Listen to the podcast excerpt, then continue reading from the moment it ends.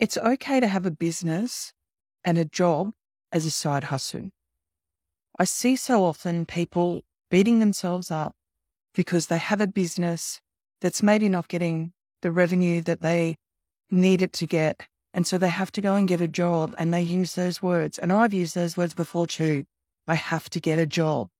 But for some reason, we think it's okay to run our business as a side hustle when we have a job. That's okay. That's admirable.